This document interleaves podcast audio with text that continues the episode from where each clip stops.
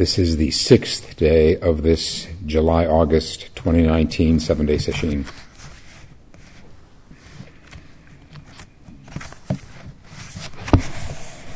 We'll take up a koan today from the Mumonkan, the gateless barrier. And this is number 10, Sozan and Poor Seize.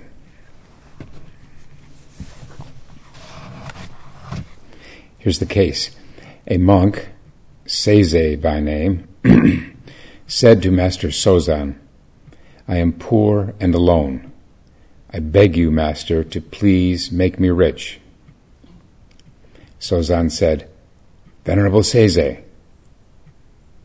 Yes, Master, replied Seize. Sozan said, You have already drunk three cups of the finest wine of China but still say your lips are not yet moistened. We'll get to the commentary and verse later, but first uh, some biographical material on uh, Sozan. We don't have anything for this monk by the name of Seize. Uh, Sozan, um, his Chinese name is Kaoshan, um, but I'm going to this time stick with a Japanese name. Sozan uh, was one of the co-founders of what is, came to be known as the uh, the Soto school.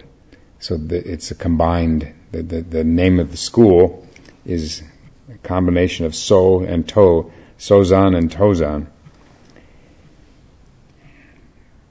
And this is uh, the Sozan. There's another one that I fear that the last time I commented on this koan, I read biographical material about the other Sozan by mistake, but we'll get it right this time. His dates are 840 to 901, which puts him right in the middle of the Tang dynasty. And uh, he was a, a, the foremost disciple of Tozan, the, his uh, the other half of the name, Soto.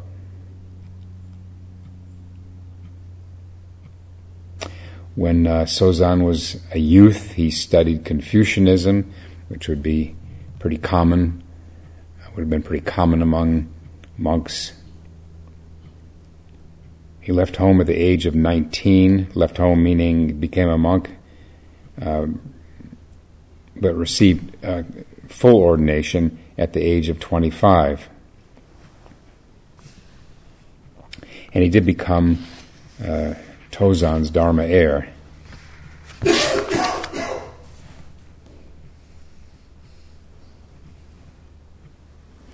Uh, Sozan used Tozan's uh, five ranks.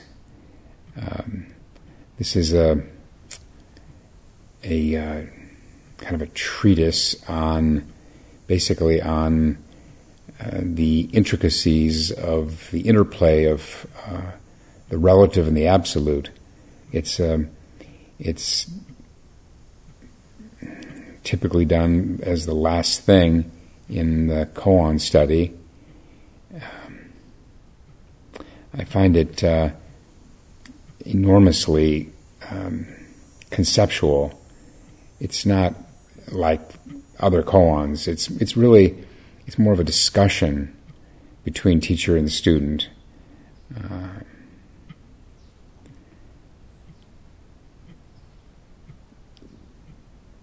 so, except for uh, those who are, become uh, those who I end up sanctioning as teachers, I haven't uh, really offered it. Uh, it would it would I'm convinced it would be inappropriate for Sesshin to have such a uh, an intellectual, extended, intricate discussion in in Dokusan during Sesshin.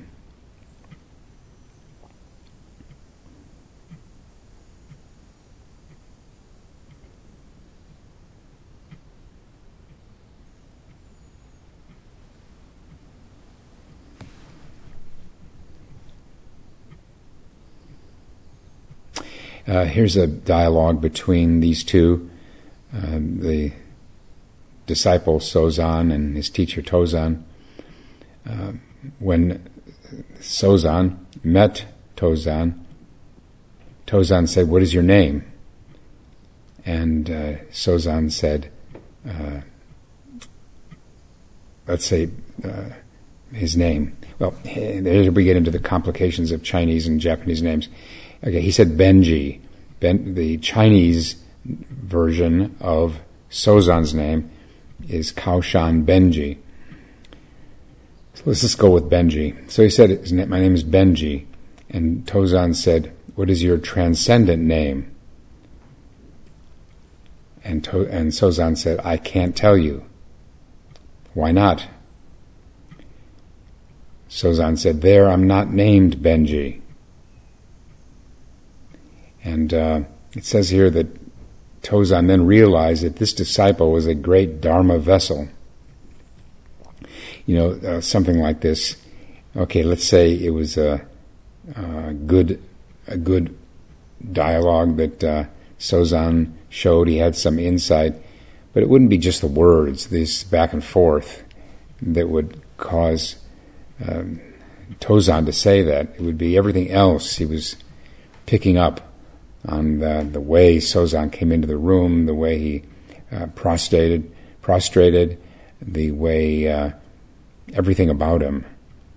So we read these these dialogues and can uh, end up kind of scratching our heads about why he would uh, surmise, why the teacher would surmise that he was a great Dharma vessel just from uh, that response. It's actually a koan itself. It's a koan in the uh, Shoyoroku, the Book of Serenity. But let's just keep going. After beginning training under Tozan at this time, Sozan remained for many years and realized the secret seal of Tozan's teachings. I'm reading here straight from the old records, the translated records. So there's the uh, the, the, the language can be seem a little formal.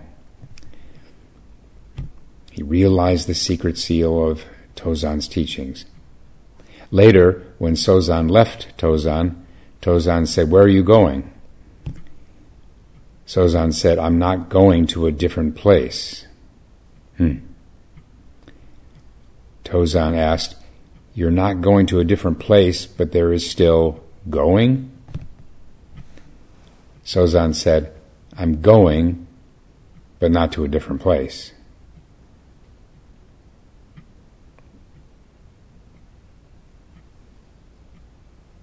Hakuin. Coming and going, we never leave home.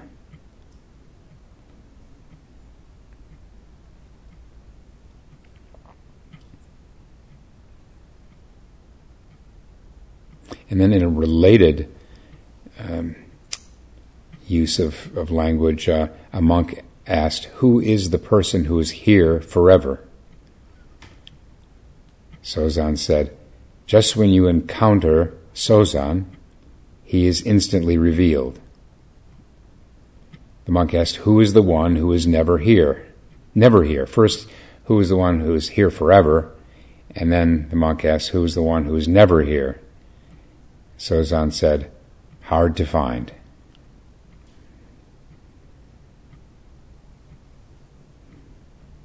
You could say these are just two ways of saying the same thing.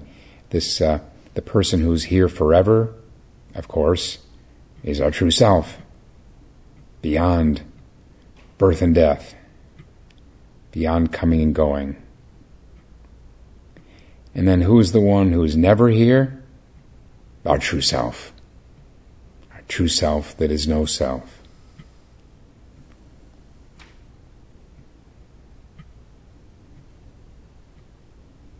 This is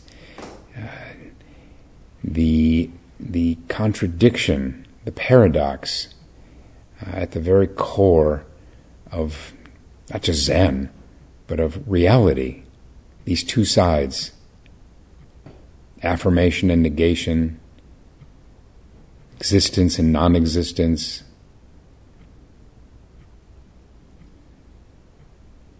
And so we have this method uh, called the middle way, the Dharma, by which we can see into this um, paradox, but experientially.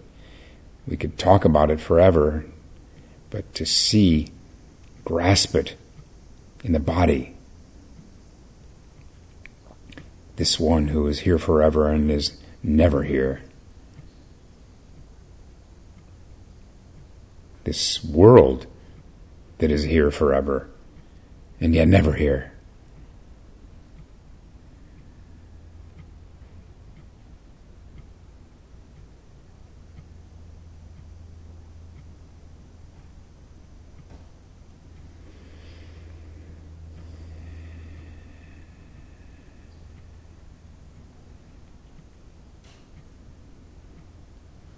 A monk asked, first the monk quotes he says, An ancient one said, Everyone has brothers in the dust. And then the monk asks, Can you demonstrate this to me? Sozan said, Give me your hand. Sozan then pointed at the monk's fingers and counted one, two, three, four, five. That's enough.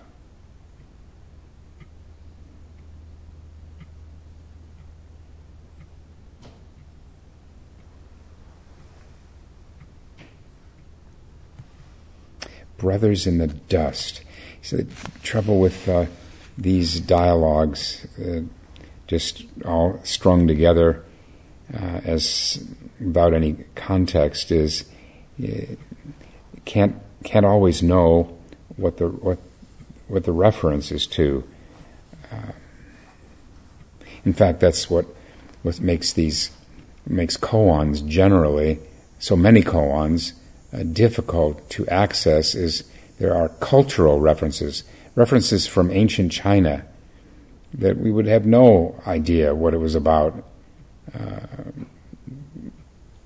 without having worked with a teacher on them and acquired some knowledge of, of familiarity with these cultural allusions.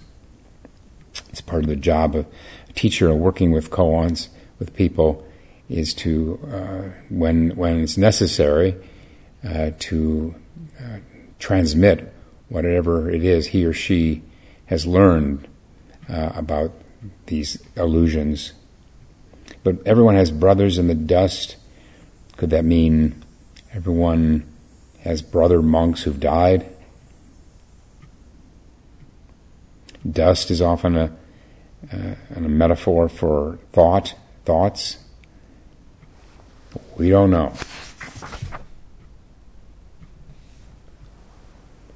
The next exchange is uh, referring to this master, this Chinese master, Lu Tzu, who became famous uh, by always responding in the same way when someone asked about the Dharma. He would just turn around, turn his back to the questioner, and face the wall. And so the monk asks, What was Luzu trying to show when he faced the wall? Sozan covered his ears with his hands.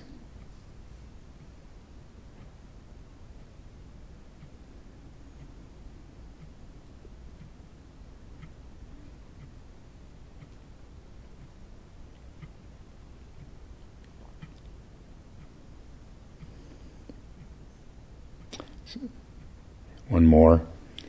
Sozan asked Venerable Chiang, the true body of Buddha is like vast emptiness. When a thing appears there, it is like the moon reflected in water. How would you express this teaching? Chiang said, It's like a donkey looking into a well. Sozan said, You've said a lot, but you've only gotten 80% of it. Chang said, What would you say, Master? And Sozan said, It's like the well looking at the donkey.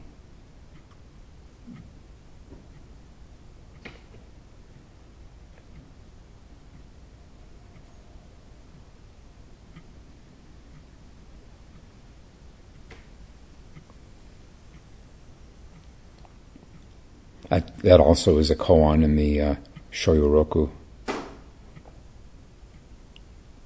And then we come to the end of his life in the year 901 in the summer.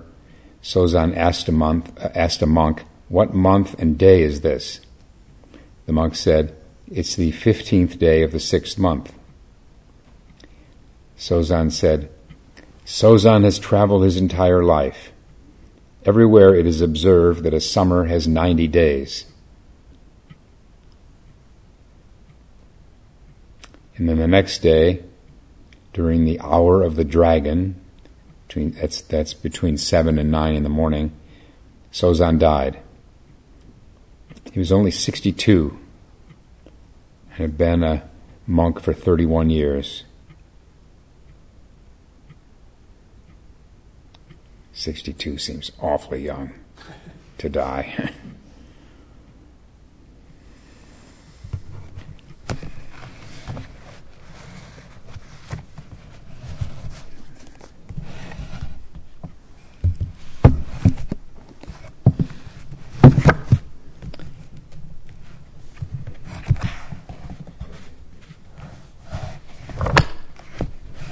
and now we go back to the case.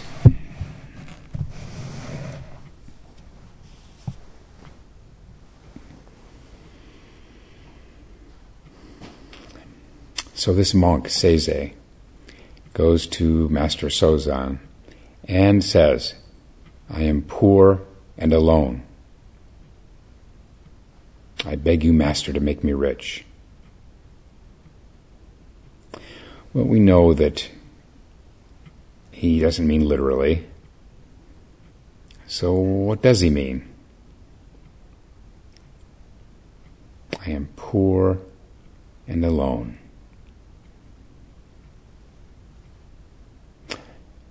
Probably all of the uh, great religious traditions have recognized the the value of simplicity, of uh, living a life of simplicity.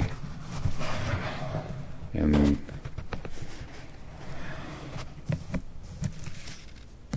no doubt this monk, Seize, uh, knew very well that he was privileged in being a monk.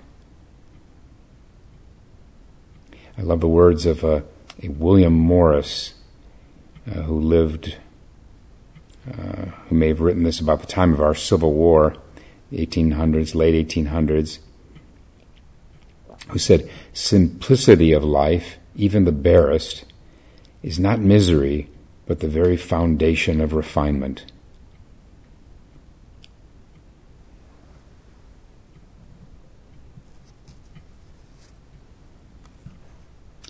Um, he was a, this William Morris was an English poet, artist, and architect.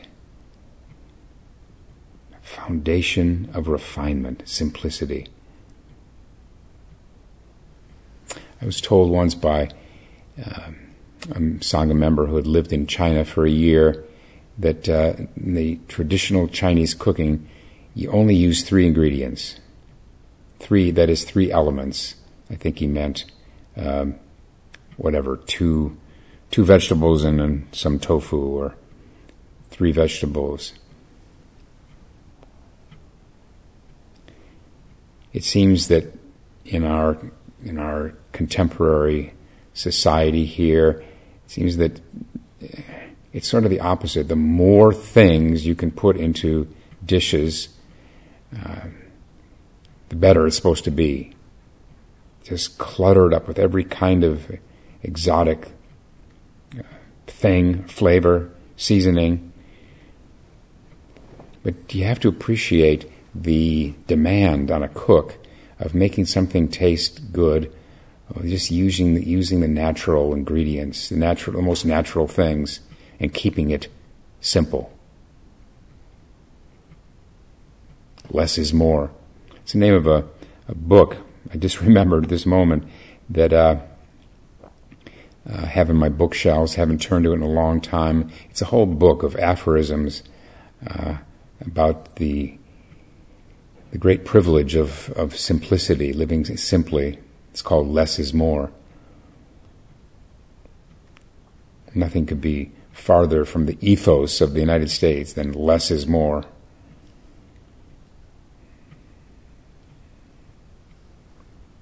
The philosopher Kant said, uh, um, "One can be one is rich not in what one has, but one what one can do without with dignity.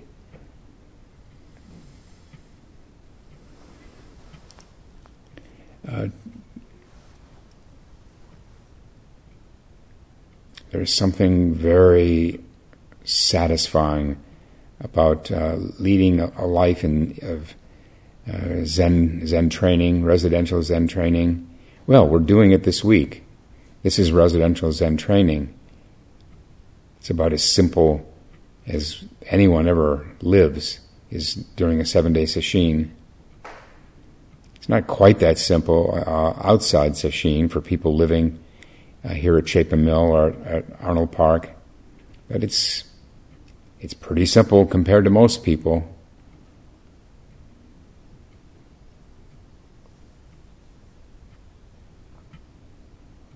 Uncomplicated.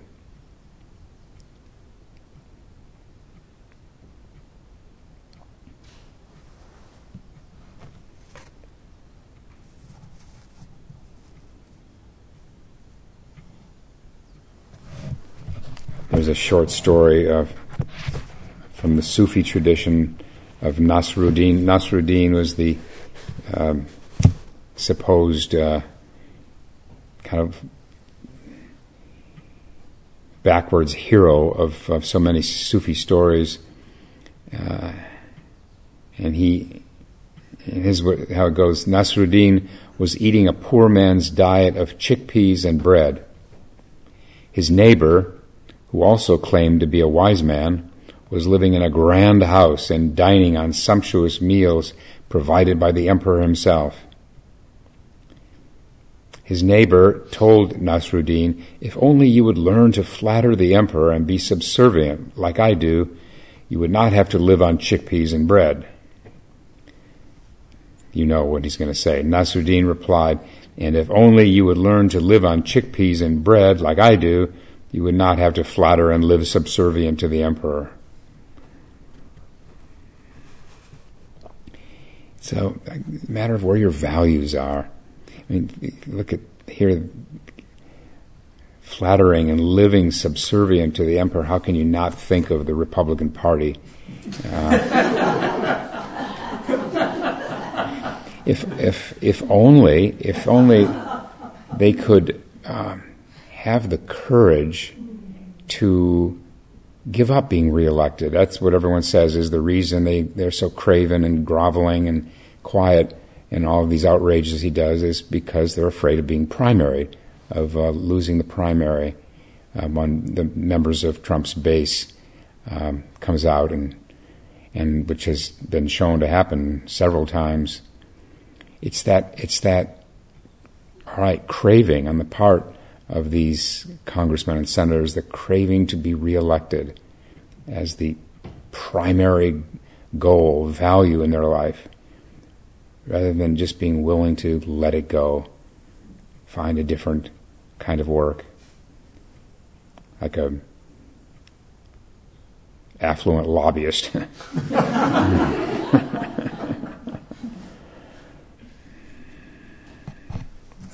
maybe human nature hasn't changed much in a long hundreds of years. So, poverty, poverty of spirit, is recognized also in the in the Christian tradition. The, the Desert Fathers and others who uh, knew that uh, to to have nothing, to cling to nothing, to want nothing, to hold to nothing. That's Zen.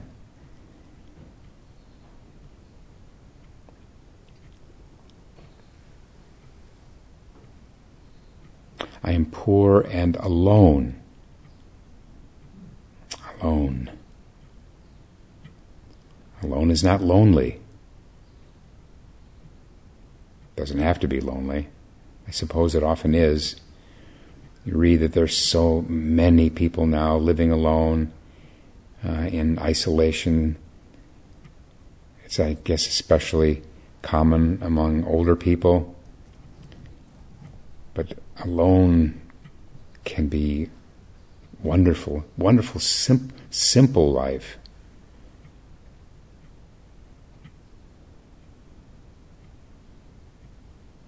Can also, living alone can also be an escape from c- coming to terms with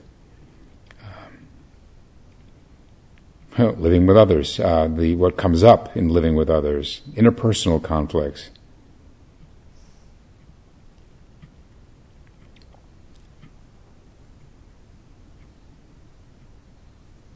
Before uh, before I came on staff, when I was 23, um, I had loved living living alone uh, in Ann Arbor.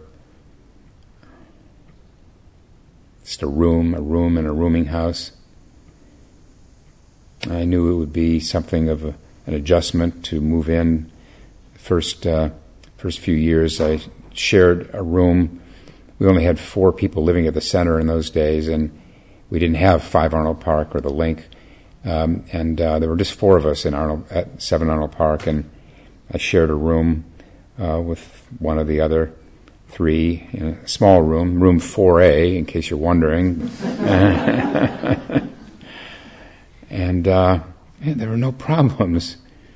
It, it, took a little negotiating with this, room that small, two people, but my roommate was very ardent, very focused on the way, the, and uh,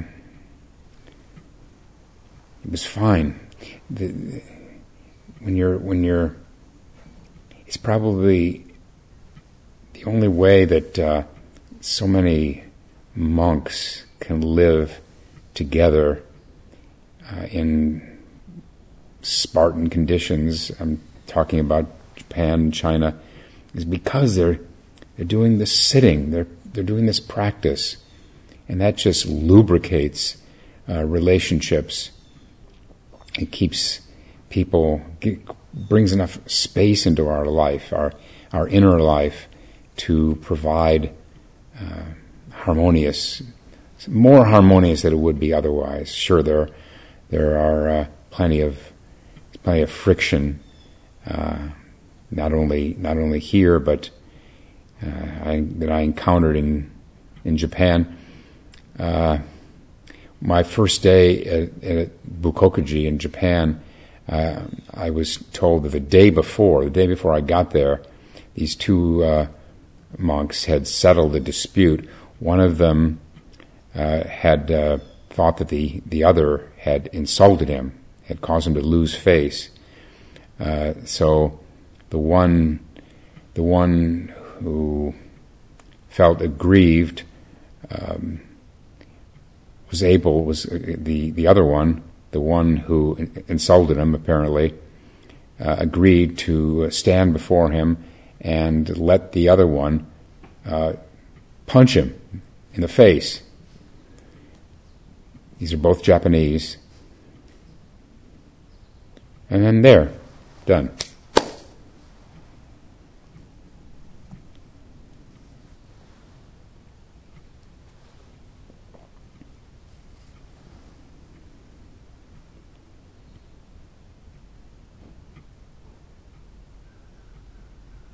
I can't resist saying what I've said before more than a few times in Teisho the word alone at its best is all one.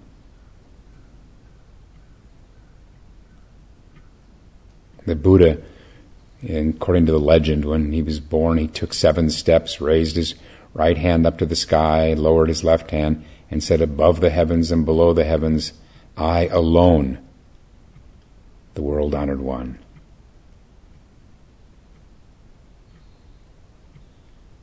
No other, much less otherism, tribalism. I alone.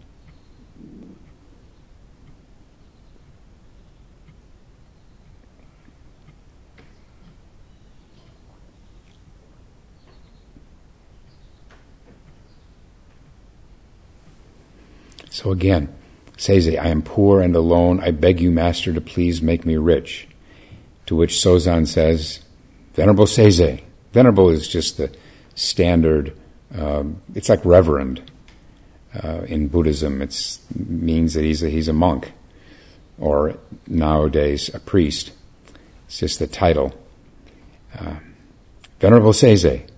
Yes, master, replied Seizei.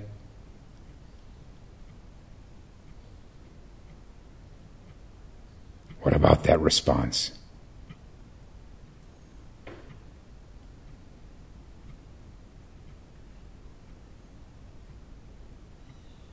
It's part of uh, Zen training traditionally to learn to respond with no gap.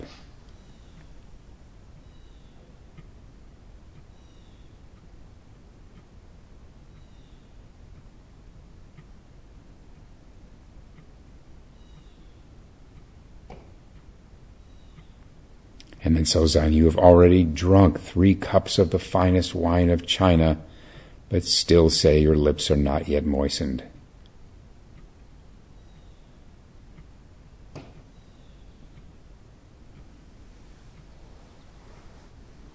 So? That's the crux of this koan.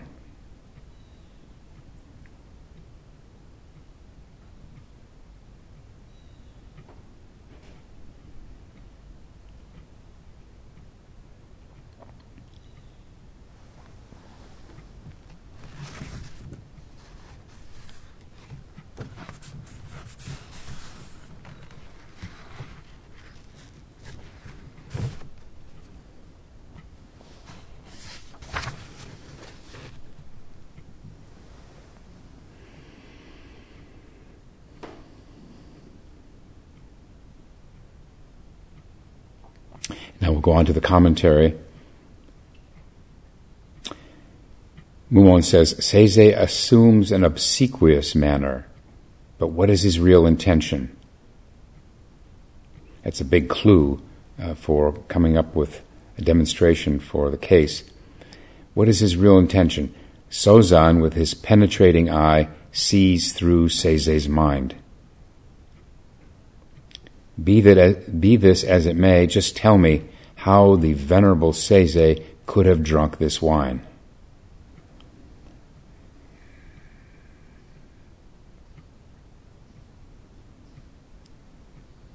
It's one of the things you have to learn early on when you're working on koan subsequent to your first koan is uh, the, the where the questioner is coming from, what is behind the question. It may be a simple, straight question, wanting information, wanting some explanation of the Dharma, uh, or it could be something something else where the questioner is is appraising the understanding of the other person and uh, trying to determine um, what what kind of eye he has the Japanese word for this. It's one of the five or so words of Japanese I know because I heard it uh, many times from uh, Roshi Kapleau uh, for this process of, of questioning to determine someone's understanding is saguri bo, which means putting, putting a stick in water to see, pushing it down into the water to see how deep the water goes.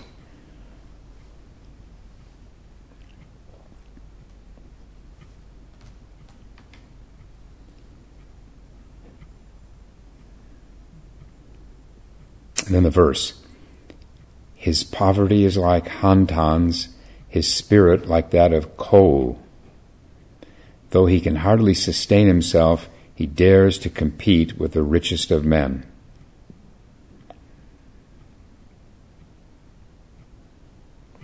Now, these two illusions, Hantan and Kou, uh, can do no better than to turn to uh, Aitken, the late Aitken Roshi's commentary on the Mumonkan. He did the research. Let's let him speak.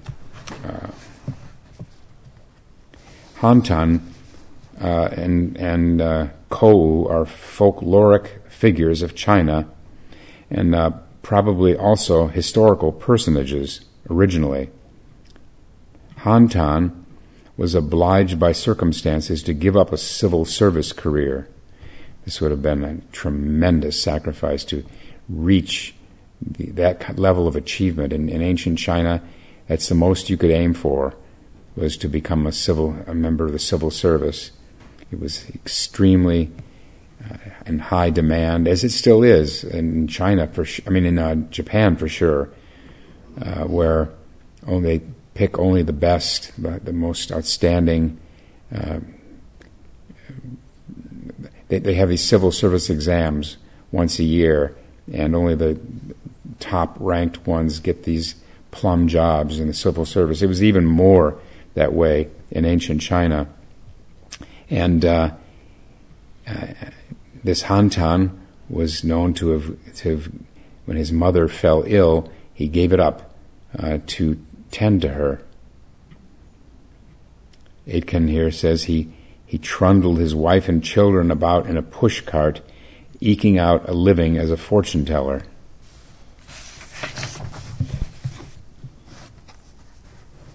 So they barely kept themselves alive, uh, eating the poorest food imaginable and dressing in the most ragged clothing. That's Han Tan. And then Kou, K-O-U, uh, was a great general of the third century BC. Um, he won every battle except his last. And that last battle led to the founding of the Han Dynasty, which is the one that preceded the Tang Dynasty. But he's renowned for his great courage. And then Aitken writes here, his horse, Chui, uh, equally courageous, and his beautiful mistress, uh, Yu, have roles in his famous story. With defeat imminent, he sat carousing in his tent with his mistress, singing the song that has been sung down through the ages. So there, this is these these things last in China, the third century BC. And this is the song, the words, strength to drive through a mountain, spirit to cover the whole earth, but the time is unfavorable. Chui doesn't want to go forth, that's the horse, and then you, oh you, what will be your fate?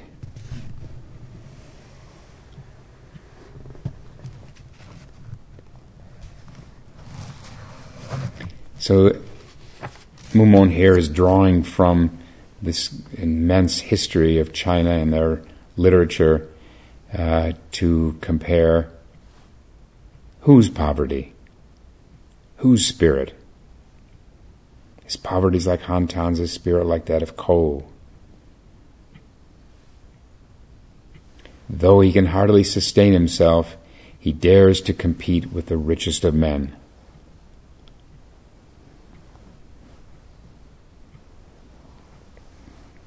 It's another uh, feature of the koan curriculum is the the references are not always clear. Is he is Mumon here referring to Seizei or Sozan? Or both?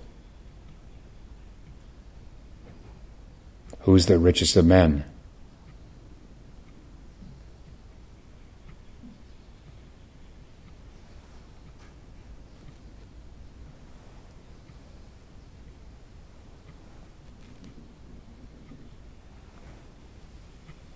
One more story about riches and poverty. This is from uh, this collection Stories of the Spirit, Stories of the Heart, Parables of the Spiritual Path from around the world. The rich industrialist from the north was horrified to find the southern fisherman lying lazily beside his boat, smoking a pipe. Why aren't you out fishing? said the industrialist. Because I've caught enough fish for the day, said the fisherman. Why, why don't you catch some more? What would I do with it? Well, you could earn more money. And with that, you could have a motor fixed to your boat to go into deeper waters and catch more fish. Then you would make enough money to buy nylon nets. Uh, these would bring you more fish and more money. Soon you would have enough money to own two boats, maybe even a fleet of boats. Then you'd be a rich man like me. And the fisherman says, What would I do then? The industrialist says, Then you could really enjoy life. You're all ahead of me, but I'll finish the last line. The fisherman says, What do you think I'm doing right now?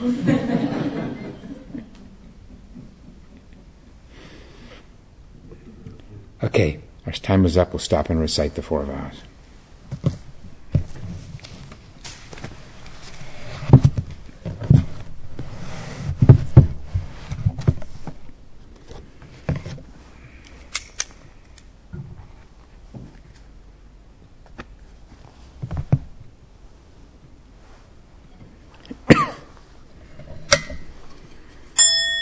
All beings without number, endless blind passions. I vow to uproot dharma gates beyond measure. I vow to penetrate the great way of Buddha. I vow to attain all beings without number. I vow liberate endless blind passions. I vow to uproot dharma gates beyond measure. I vow to penetrate the great way of Buddha. I vow to attain all beings without number. I vow to liberate endless blind passions. I vow to uproot dharma gates beyond measure. I vow to penetrate the great way of Buddha. I vow to attain.